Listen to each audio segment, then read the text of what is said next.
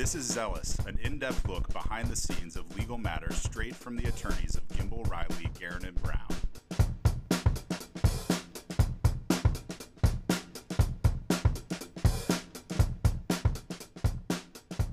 Welcome to Zealous. I'm your host, Brianna Meyer, and this is the place to immerse yourself in the legal world. Today, we've got another bonus episode, and I'm talking with Kristen Sherman about municipal prosecutions. Kristen is a partner at the Herrling Clark Law Firm located in Appleton, Wisconsin. Kristen's practice is primarily devoted to personal injury litigation, and she also handles municipal prosecution for a local municipality and some appellate work in a variety of practice areas. In 2019, Kristen was asked to be a regular feature on a radio segment with WHBY's Josh Dukelow. Dukelow added the lawyers to his weekly scheduled program Fresh Take. During the segment, which airs twice per month, Josh and Kristen, with other legal guests, address trending legal news stories, hot topics in the law, and provide an opportunity for legal education for the public. In 2020, Josh and Kristen also teamed up to put a fresh spin on Josh's podcast, Civic Revival, and the two record weekly discussions about the rule of law and returning to a civil discourse in American life.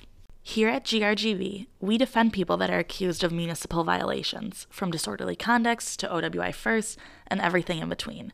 Kristen, on the other hand, serves as a municipal prosecutor as no one at our firm does this, we thought we'd bring in Kristen to share her unique perspective on municipal prosecutions.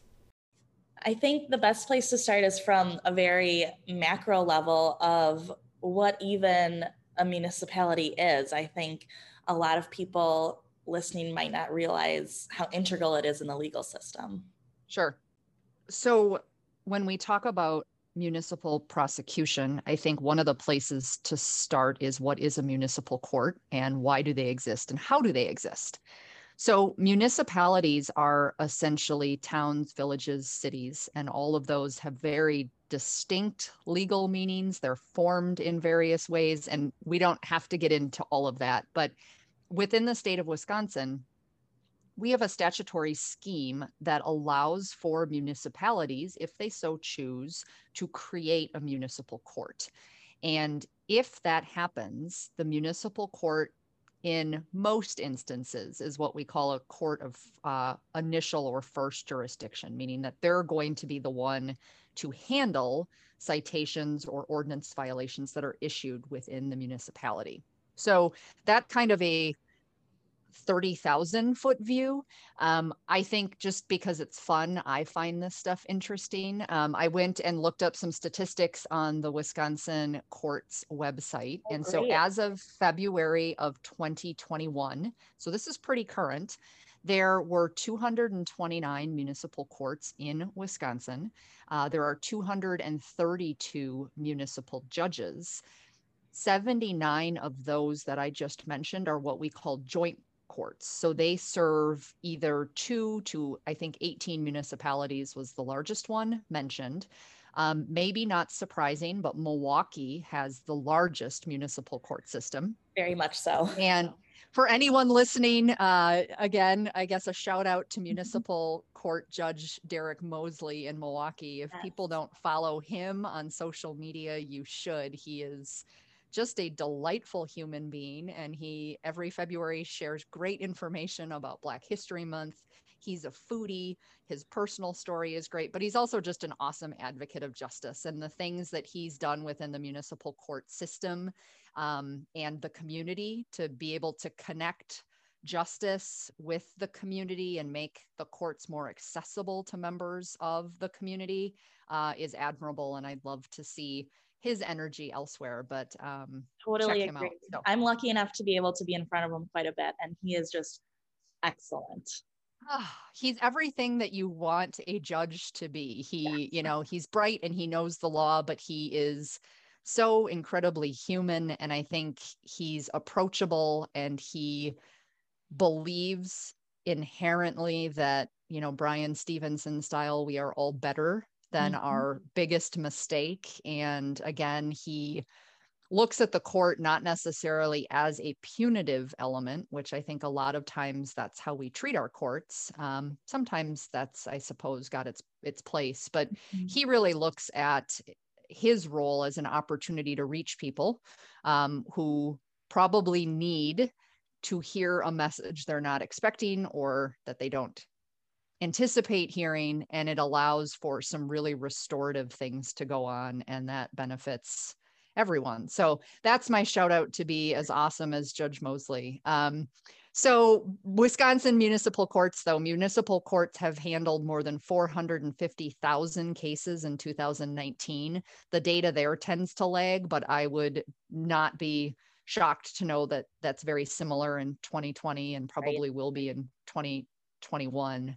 Um, the one thing that I would mention uh, before we move on, or you have another question, is that an interesting dynamic, though, of municipal court is that municipal courts statutorily cannot deal with misdemeanors or felonies. So, exactly. criminal activity cannot be adjudicated in municipal court. So, Wisconsin is very, very unique. We are the only state in the entire nation that treats uh, drunk driving first offenses as a traffic ticket. Uh, mm-hmm. Uh, we don't have to necessarily debate whether that's right or wrong today, but it is what it is, and it's the state of our law, which means that a first offense OWI can be handled in municipal court. And we see a lot of those tickets in municipal court. However, once you start dealing with second offense OWIs or OWIs that have modifiers, perhaps minors in the vehicle or something that would then take it outside a simple traffic violation, those, even if they happen in a municipality that has a municipal court, those are going to get what we call referred to county or they get written and sent to the county court or the circuit court system. Exactly. And I, I think that's a huge distinction because I know I get a lot of times clients who have a municipal citation and they're asking very common question I hear is does this go on my criminal record? No. If it's in municipal court, it's not going on your criminal record. So that's a big distinction between the courts. And we talked a little bit about Milwaukee. There are some municipalities that have government funded attorneys that prosecute, or I guess I should say only work for the government. Um, but that's not the case in every municipality. And I know that you work for a private law firm that does community prosecution. Can you talk about that dynamic a little bit?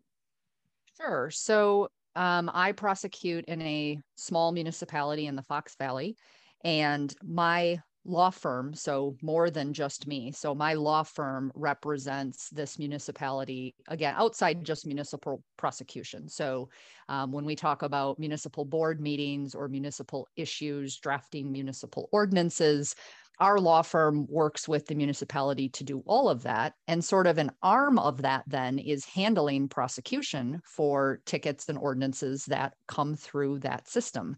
So I have been prosecuting I've lost track, but I want to say it's close to four years, maybe five. And before that, I was still involved in the municipal court system in this municipality. Um, every court is slightly different, but in our municipality, we have so when somebody gets a ticket, it's got a return date on it. Some people call it a return date. We call it an initial appearance, but it's a date by which you can actually come to the courthouse.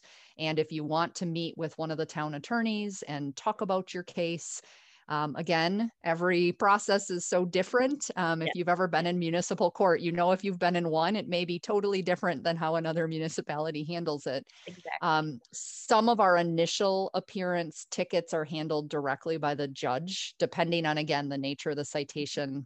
A lot of times, if there's a juvenile involved, the judge will talk with those folks directly but the initial appearance is an opportunity to come and, and talk with one of the town attorneys and see if you can resolve your case. And if not, then it's set for trial. And so, to your point, when it is set for trial, I am then, even though I'm a private attorney, mm-hmm. I am the attorney that represents the interests of the town in trying that matter. Um, I handle all of our municipal trials but I also handle cases where they may have originated in municipal court and then the defendant chose to remove the case, which mm-hmm. they have a right to do, to the circuit court system.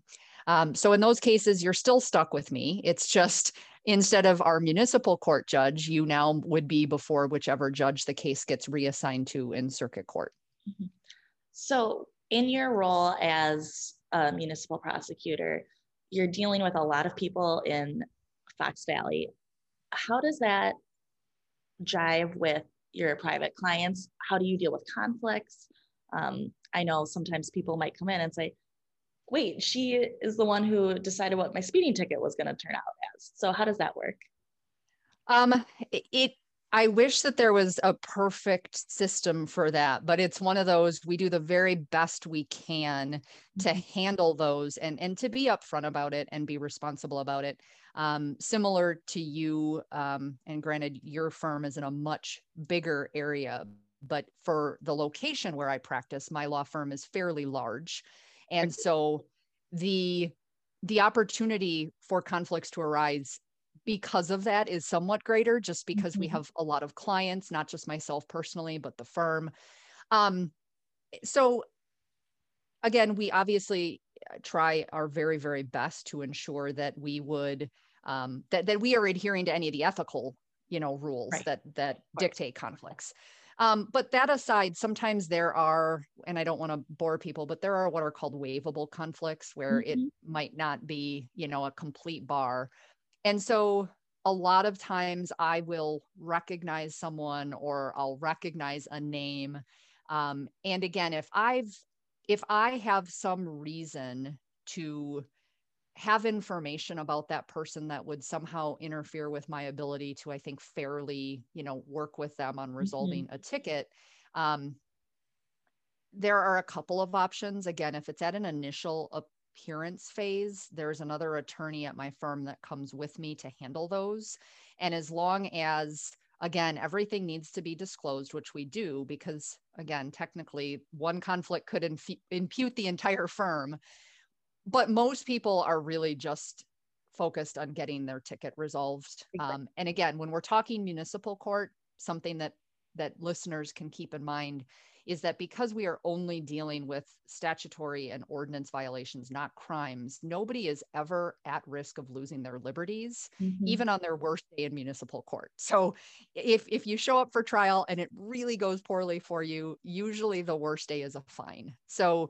you're never going to be you know looking at probation or jail time or prison time so because of that i want to say there's a little bit more relaxed vibe about how we handle that mm-hmm. um, however i have on a number of occasions had a case where i may not have even been involved at the initial appearance but now it gets to my desk for a mm-hmm. trial phase and i recognize i have a conflict i can't do this and so we'll then refer it out to, it sounds much more important than it is, a special prosecutor. Right. Um, but we'll find another attorney who is again competent and qualified to try the case and then the file will just get transferred to them i won't touch it have anything to do with it and then on the day of trials i try all of the cases that i can and then the mm-hmm. special prosecutor would handle the conflict case oh that's great that's great so you represent one municipality. Does your firm represent other municipalities? I know a lot of times, a lot of municipalities are all centered in one firm. Yes, we represent a number, um, and and the Fox Valley is such a unique area because the Fox Valley itself, if you combine all of the municipalities within it, um, is a fairly big area. But within that bigger, you know, global community, there are lots of small towns, cities, villages. And so we do represent a number of them.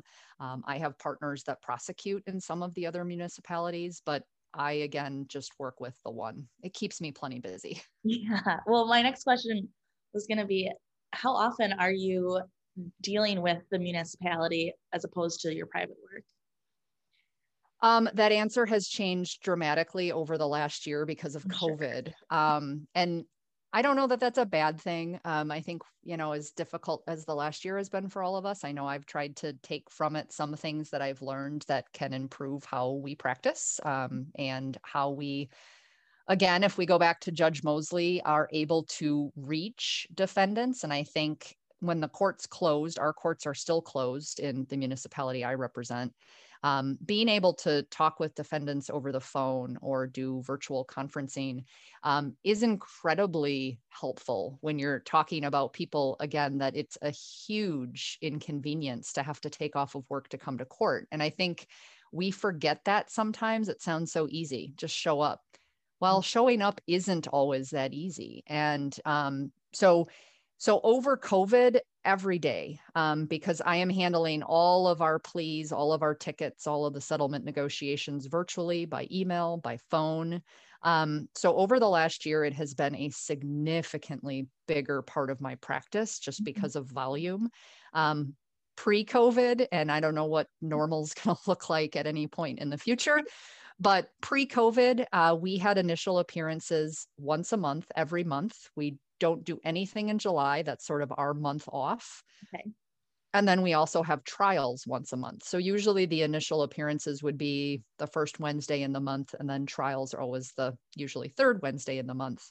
With the exception of July, we all get a little bit of a breather. So um, it was much less time consuming because you show up and deal with you know 300 files but you're you know doing it with a partner and it just you kind of go through it versus touching every single individual file as that pleas come in. So it's changed a lot but um i think it's also okay. And and this remains to be seen. I don't know what we're going to do but a part of me would like to see there be additional options for defendants again to have access to a town attorney or to talk about their case um, in ways that may not again prevent people who have a very difficult time for a number of reasons physically coming to a courtroom from having the same opportunity to look at resolving their case. So we'll see. Right. It's interesting that with covid it's taken up more of your time because as someone who is represents the defendants in municipal court, it takes up a lot less of our time now. And it's mostly because we have the Zoom on and we can do other work while we're waiting for it to happen instead of having to actually go to the courthouse. So it's very interesting that you have seen a much different impact of it. Yeah. Um, and I was just talking about that with some other attorney friends of mine, just generally how things have changed and it's a good thing, but also, I don't know, maybe an interesting thing that we can actually work more and put in more hours and get more done because, you know, you close off of a hearing or a conference mm. and you're able to just move directly to the next thing. And there's no travel time and there's no waiting for your case to get called and all of these things that were so much a part of our world. Um, which again is so interesting. But then I think of defendants, you know, if we take a typical Wednesday pre COVID in my world, um, there could be you know several hundred people just sitting around waiting and it wasn't uncommon we could be there for four hours mm-hmm. um, and when you think about what that means to someone who again doesn't have sick time isn't getting paid if they're not at work has transportation issues because let's be real a lot of the tickets that i'm dealing with are operating after suspension or issues related to again just a, a litany of things not lining up for someone creating a really difficult situation. And i just i don't i don't think most people think enough about the fact that people who find themselves in municipal court or any court a lot of the time um, are a product of a lot of circumstances and a lot of things oftentimes piling on top of each other. Um, and it can be very very difficult to dig out from that. And so mm-hmm. again giving people access and saving time um, I think there's some really good opportunities there for us to improve access to justice. Yeah, I definitely agree with that. Um, especially just coming back to the point of you know having to spend time there. A lot of times, that's why people hire me, is because it it costs them more to take a day off of work or take a couple hours off of work than it is to have me show up there. And I think, um, you know, it's a huge I don't want to say a roadblock for for people that can't afford to have a private defense, but it is. It affects their lives significantly. Well, I think you're totally right, and I think roadblock is a great word, and I um, not as eloquently as you did tried to touch on that before. That I think a lot of times, and again, I, I haven't looked at the data, but having done this as long as I've done it, my gut feel, which I'm fairly confident in, is that there are a number of people that probably just enter a guilty plea or pay a fine or just ignore the ticket altogether um, because they simply can't access an, an option mm. um, to try to resolve it. And they don't have the funds to have an attorney help them through that. And they don't even have an opportunity or a way to just come and meet with the prosecutor who's willing to talk with them. And I think that's very real. I don't think that's you know, I don't think that's people trying to sort of blow off responsibility or not take things seriously. I think if it comes down to putting my hours in and getting my paycheck and not having childcare, I, I mean, it's pretty obvious sometimes what the choice has to be. So again, we'll see. I think I think if we really all challenge ourselves, there's been a great lesson over the last year that there are some fantastic ways that all of us as you know officers of the court and people committed to an, a justice system that's accessible to everyone um, can really put our money where our mouth is and make that accessible so we'll see i'm hopeful yes yes and i when we are in person the way it works in milwaukee is the pay window is right next to the check-in window so i hear a lot of times people coming in in pain and grumblings that you know, this is just a money making scheme for the city. Um, they only care about getting a profit. What's your response to those statements? I hear that too. I mean, that's not um, that that's not necessarily foreign. Um, and I mean, I guess on one hand, I I'm not going to say I don't understand the knee jerk reaction or why people say that. Um, and yet, at the same time, I think it's about balance. I mean, so if it, let, let's just take away traffic tickets and tickets altogether, right? Well, then what what good are the laws that we have if there's absolutely no method to enforce them? And so part of how I look at that is again, I understand why it feels that way if you've gotten a ticket. And yet and again, this isn't a statement of fault. If you were traveling 50 miles per hour through a school zone, um, that can be a problem. And we have rules and you know statutes and laws for a reason. And so it's not necessarily yes, there's money tied to it because again, we're not taking away liberties. We're imposing forfeitures within the municipal system, and so that's the consequence for the violation but at least in my court i think we've done a really good job of of being open if someone comes and and wants to work through this of finding again alternatives not you know it's going to go away altogether but there are usually opportunities to look at reducing points or reducing fines. You work within a municipal system and, and represent defendants. So you know there are ways to to work through that which tells me that this isn't just about the bottom line because if that was it we wouldn't even have an opportunity to resolve these. It would right. be right everything's a trial. You don't have a say or you know there's no trial which of course would be a violation of our entire system. So the money's tied to it but i don't and i can't think of a way to then enforce rules or laws without that. Exactly. Couldn't agree more.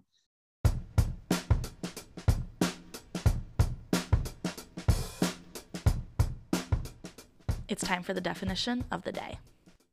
So every week we have a definition of the day, and I was hoping that you could explain to our listeners what a no contest plea is. I will explain a no contest plea by by kind of giving the let's call it umbrella context to a no contest plea. So there's also not guilty or guilty. Mm-hmm. So if you plead guilty, you're essentially saying I'm not contesting this. I did it. I'm just going to pay my fine and move on. Okay. So that's option one. Mm-hmm. Option two is not guilty. And that usually then is going to give you an opportunity to talk to a prosecutor or a municipal attorney and consider negotiating the ticket or resolving it. It sort of gives you a meandering path to ultimately changing a plea down the road, accepting an amended violation, um, or ultimately, you know, demanding your trial, which you have a right to. So, a no contest plea, and this is how I explain it to defendants, is sort of, I don't want to say pleading the fifth, but it's sort of, I'm not going to say really anything. Mm-hmm. I don't want to tell you that I'm guilty. I'm not going to plead not guilty, but I'm going to accept either the recommendation that you're making for an alternative plea mm-hmm. or i'm just going to accept the consequences that we've discussed and and pay that. When a defendant enters a no contest plea the court will accept that and then adjudicate them guilty based on the acceptance of that plea. But again it matters to some people that i didn't plead guilty. And so that's your that's your way to kind of you know go down the middle path right. It's a great way to say i don't want to deal with this any further but i also don't want to say that i did it absolutely. And if if that's what people want to do i mean that's always fine. Um it, the end result ultimately looks very similar to a guilty plea but again it's the difference of i've never pled guilty. Um, and again eh, this all and this is why your clients have you but it matters sometimes what the plea is um, and how that might impact other matters. Um, but even with a no contest plea or a guilty plea um, often without an evidentiary hearing or findings on the merits that it might not be as thorny if you've got other matters related to that same ticket and we can probably leave that for another discussion because that's a very very um, complex topic. But if you're ever concerned about you know how to plea uh, you know a good attorney is a great place to start but i've also found that a lot of the municipal clerks are honestly very knowledgeable very helpful um, and without giving legal advice will provide very basic explanations about what does this all mean um, yeah. and if you do this you know what is that what where does that lead you in terms of next steps? Exactly exactly. Well i can't thank you enough for taking time to sit down and talk about this you know as i told you no one at my firm does municipal prosecutions so it's a very unique point of view that we get to hear um, can you if you want to let people know where they can find you, you're on a show as well. Um, if you want to plug that, go ahead. Sure. We were, so I was so thrilled to be able to connect with this incredible podcast when I reached out and asked if one of your partners would join me on a podcast I do with WHBY host Josh Dukelow called Civic Revival. Um, mm-hmm. we're still riding the high of Ray Dall'Osto's discussion with us last week about all things gun rights and gun laws in Wisconsin. Mm-hmm. He is such an advocate and a wealth of knowledge. I could have listened to Ray for another eight hours, and we will definitely have him back. So, folks can find me anywhere you find podcasts um, at Civic Revival. Uh, but I am a partner at Herrling Clark Law Firm in Appleton, Wisconsin. And I suppose all your municipal prosecution questions, you could locate me there. And I think the stuff is interesting. So I don't ever mind talking about it. Great. I totally agree. It's definitely interesting. We might just be law nerds about it, but I find it fascinating. There's nothing wrong with law nerds. Those are the best kind. Exactly. Well, thanks again so much, Kristen. We really enjoyed having you on. Thank you for the invitation. I am just so grateful to have been able to join you.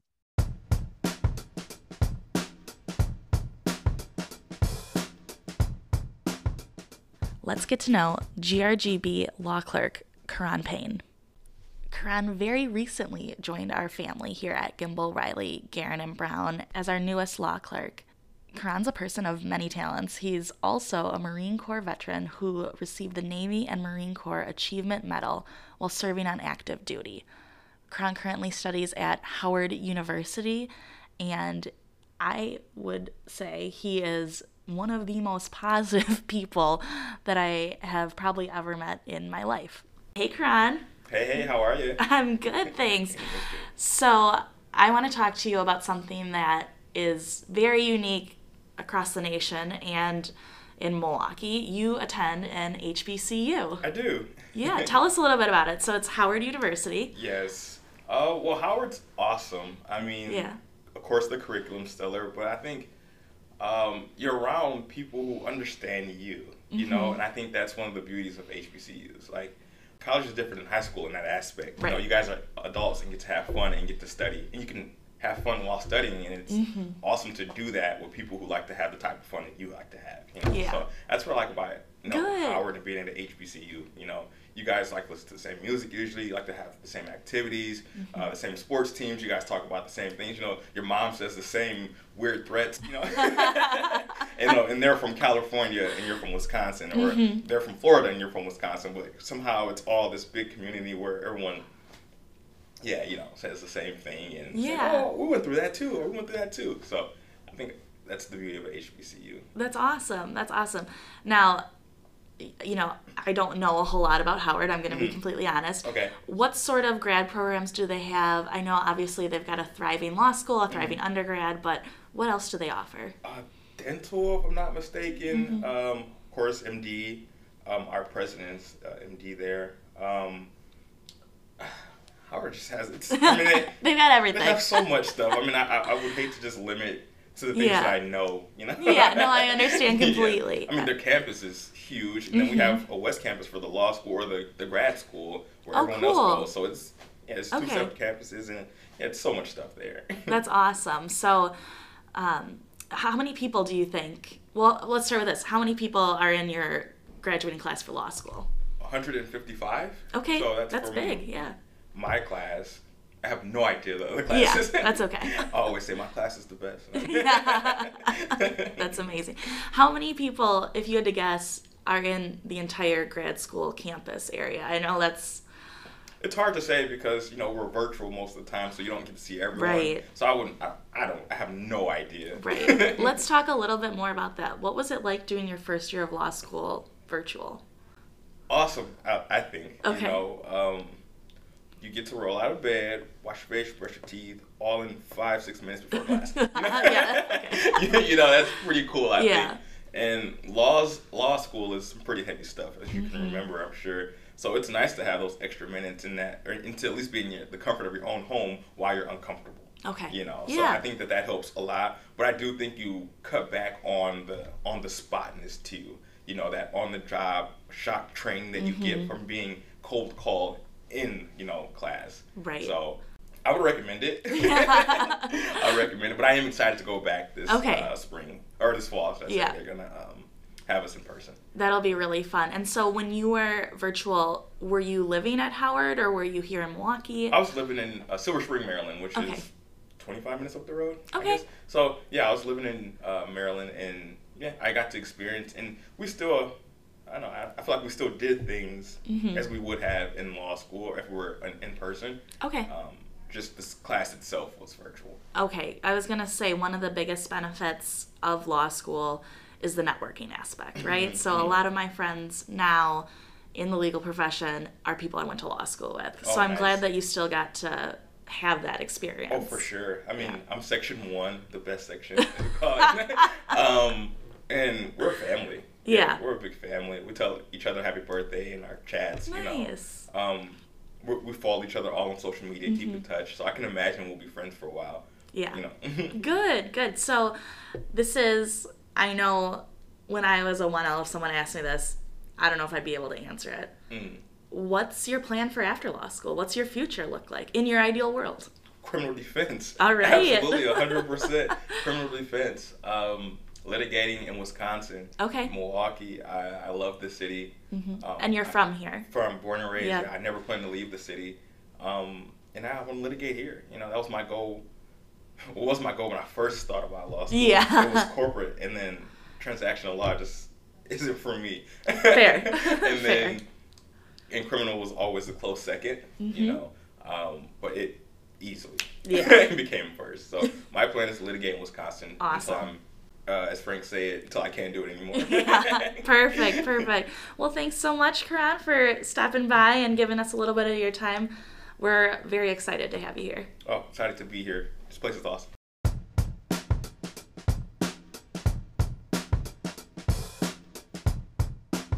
Thank you, everyone, for joining us for another bonus episode of Zealous. This series is brought to you by Gimbel, Reilly, Guerin, and Brown, located in Milwaukee, Wisconsin.